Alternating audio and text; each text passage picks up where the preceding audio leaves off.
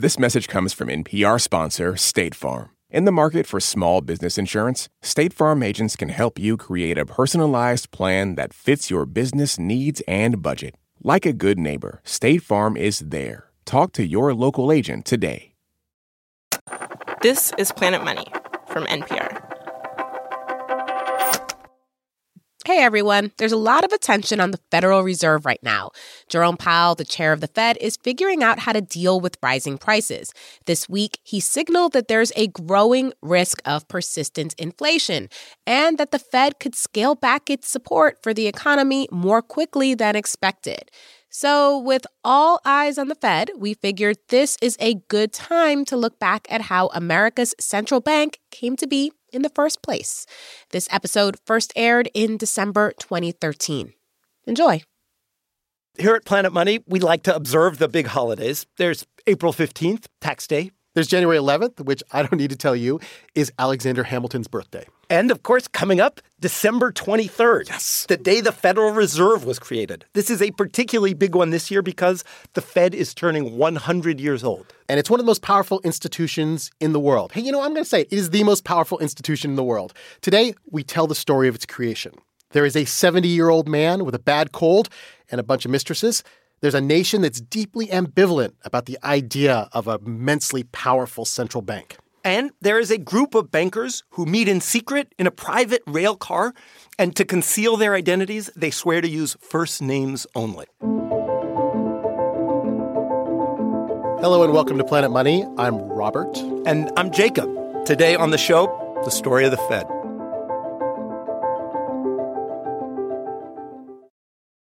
This advertisement comes from our paid sponsor, Fundrise. High interest rates mean that real estate assets are available at a discount compared to previous valuations. The Fundrise flagship fund plans to expand its billion dollar real estate portfolio over the next few months. Add the Fundrise flagship fund to your portfolio at fundrise.com/money. Carefully consider the investment objectives, risks, charges, and expenses of the fund before investing. Read the prospectus at fundrise.com/flagship. On Wait, Wait, Don't Tell Me, we have very important people on our show and then ask them about very unimportant things. Here's U.S. Treasury Secretary Janet Yellen. Uh, we are also reliably informed that among your enthusiasms, in addition to uh, macroeconomic policy, is mobile games. Uh, there is some truth in that. There's some truth in that. Join us for the NPR podcast that considers all the other things. That's Wait, Wait, Don't Tell Me. The story of the Federal Reserve System of the United States starts at 5:12 a.m. on April 18th, 1906. You may know this date. It's when a massive earthquake hit San Francisco. The earthquake and the fires destroyed the city. And the consequences of this are felt truly around the world. Insurance companies in London are paying millions of dollars in claims to people in San Francisco. The US economy, the whole US, winds up falling into a recession. Unemployment shoots up. On Wall Street, the stock market falls by 50%. And by 1907, banks start shutting down. And not just the bad banks, because this thing starts happening that often happens during a financial crisis. People panic. There are rumors on the street. People start pulling money out of banks that are totally stable. And it gets so bad that people start camping out overnight, waiting in line just to pull their money out of the bank when it opens. In fact, some banks make their tellers count out people's money very slowly one, two, three, just to keep the money in the vaults. A panic like this can be deadly for an economy. Healthy banks shut down, businesses can't borrow money, they lay people off. There's even more fear about the financial system, and the cycle just keeps going. And at this point, in 1907, the US government has no institution to deal with this panic. They have no way to stem it. So the job of saving the US economy falls to one man, JP Morgan, of JP Morgan fame. He was basically, at one point, running the world economy from his private library in a mansion here on Madison Avenue in New York. Should we just look at it? This place is dripping money. It's a museum now, but you can see what it looked like in JP Morgan's time. There are tapestries and giant vaults filled with ancient manuscripts. And we're here with Liaquat Ahamed, a financial historian, and he, he, he points out that looking down on us from high above is the man himself. On the front wall is a portrait of JP Morgan looking very stern. He has very fiery eyes, and he's uh, he's not a you know uh, he's not a pussycat. I mean, he's he's a very um, he's a very intimidating guy. He's a guy who can summon the most powerful financiers in America to come to his library basically anytime he wants. And during the panic of 07, money was walking in and out the door of this place every day. It was where the presidents of the biggest banks in America came to try and figure out how to deal with the crisis. So these are guys with top hats and, yeah, and coats? Yeah, yeah. Yeah, they're old fashioned bankers with, you know, whiskers and top hats and frock coats. Monocles, I imagine. Well, I don't know about monocles. Cigar, cigar, smoke. Oh, cigars were obligatory. Uh, J.P. Morgan during this whole time had a terrible cold, and was eating nothing, but he would smoke a lot of cigars.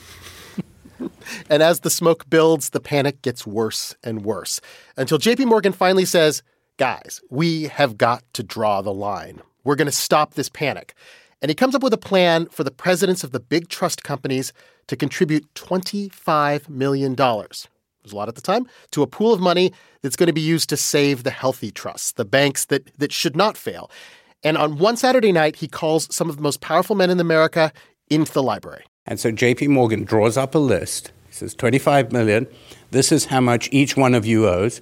Presents the trust company presidents with, uh, with a piece of paper and says, Okay, sign here. And they don't sign. So he locks the doors, and this was, this was the door that was locked. Wow, there's an actual chain on here. It says, We're not leaving until I've got all the signatures. Oh, I can't get in the door. It's still locked. He never unlocked it. There's still bankers inside. That night, JP Morgan went into his secretary's office and played solitaire while the bankers hashed things out. And by five in the morning, they had all signed the list. And that essentially was the end of the panic of 1907. Whew, panic's over. Time to make money, at least until the next panic. That's probably what people on Wall Street were thinking. People in Washington, at least some of them, were thinking something pretty different. They were thinking, wait, why does the fate of the U.S. economy hinge on one rich guy in New York? Relying on JP Morgan to bail out the US financial system, and by the way, this has been the second time he'd done it, w- didn't make sense. And particularly since JP Morgan was 70 and was working two hours a day and liked to go off traveling with his bevy of middle aged mistresses. So he didn't have a lot of panics left in him. yeah, exactly. And you know, if he was uh, somewhere in Italy when a panic broke out, uh, that would be a problem. One very powerful guy in particular decides this is a problem. Senator Nelson Aldrich. He's a Civil War veteran. He's been in the Senate for about 30 years. He's the head of the banking committee.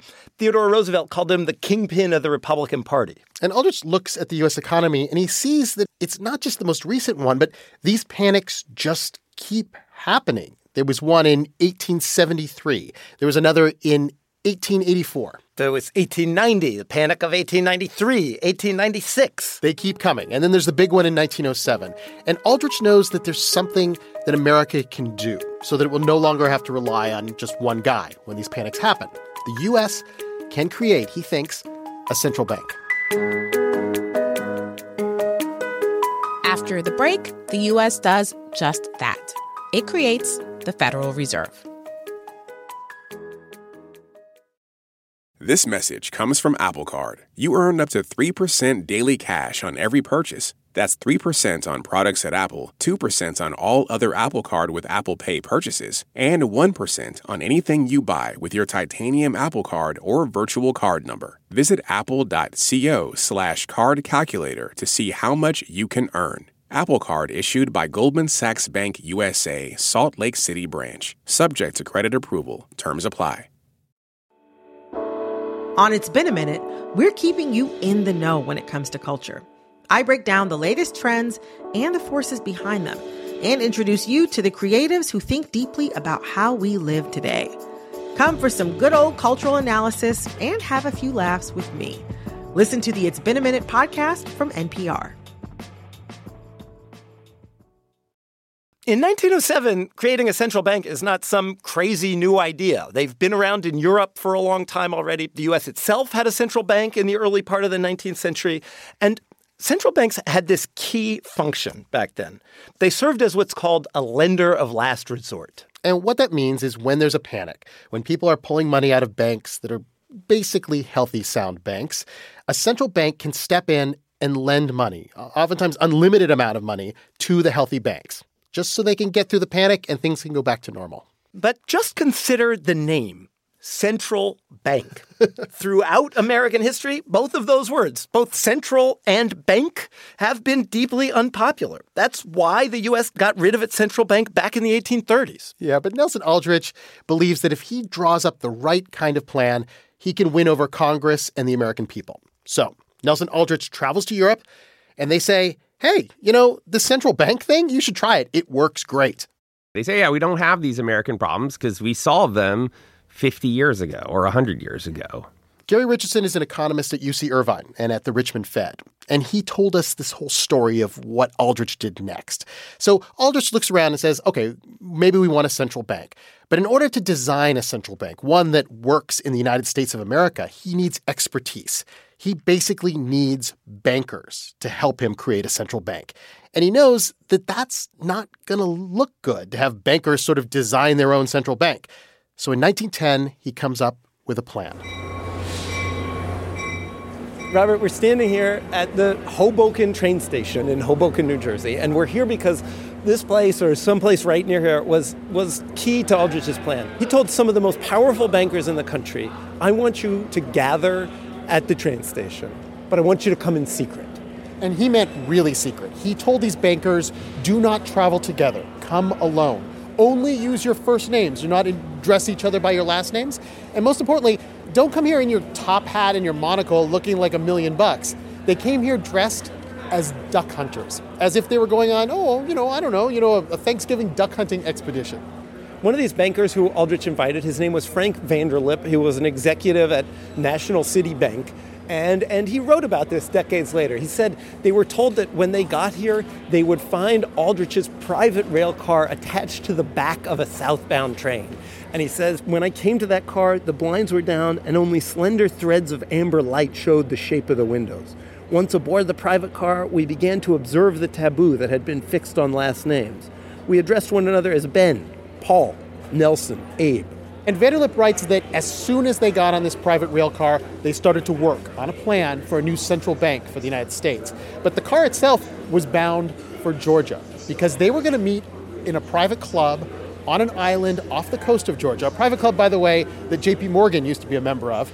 The name of that private club, the name of the island? Jekyll Island. Jekyll Island. Again, this is Gary Richardson.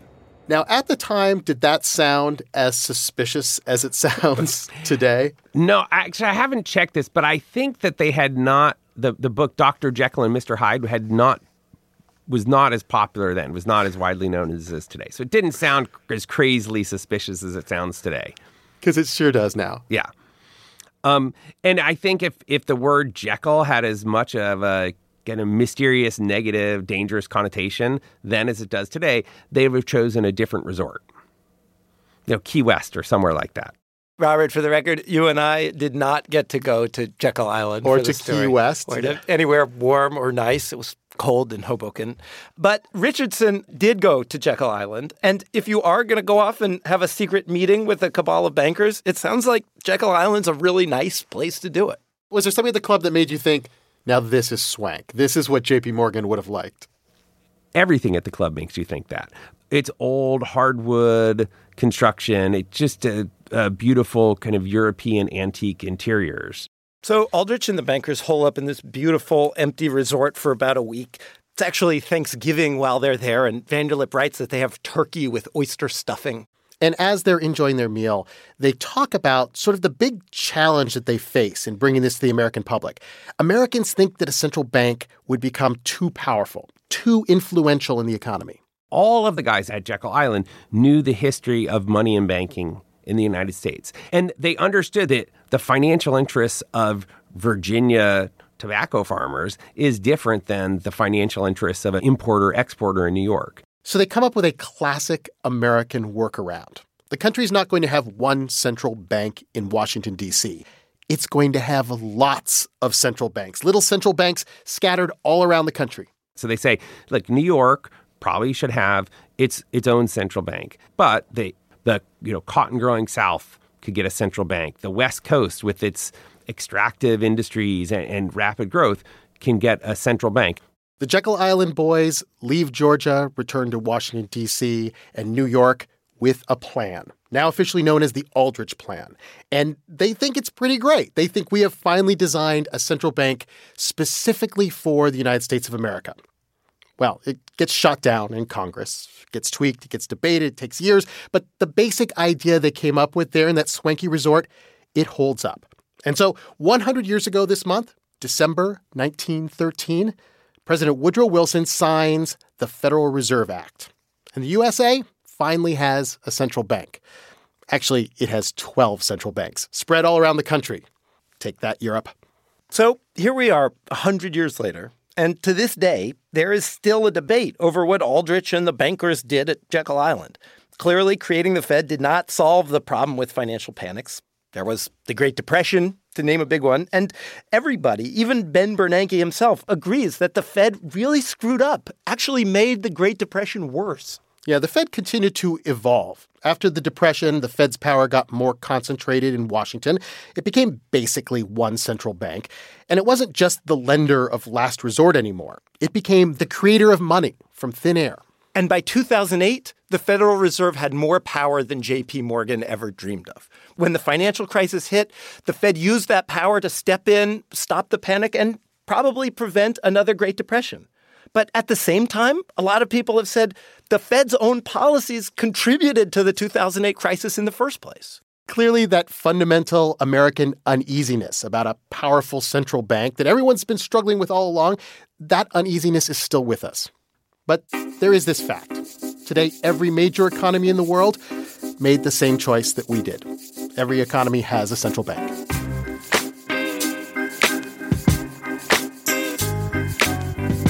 You can email us, planetmoney at npr.org, or find us on Facebook, Twitter, or Instagram.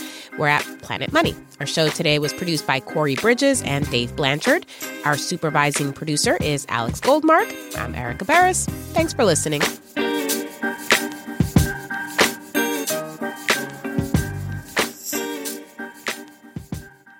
Support for this NPR podcast and the following message come from ezCater, committed to helping companies, from nonprofits to the Fortune 500, find food for meetings and company events. With online ordering and 24 7 live support, learn more at ezCater.com.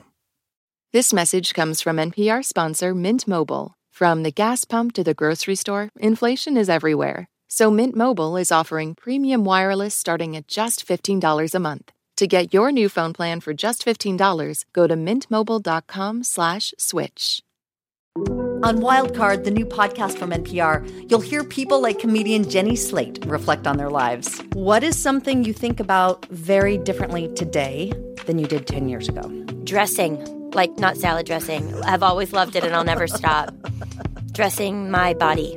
That's all part of the new game show Wildcard, only from NPR. Listen wherever you get your podcasts.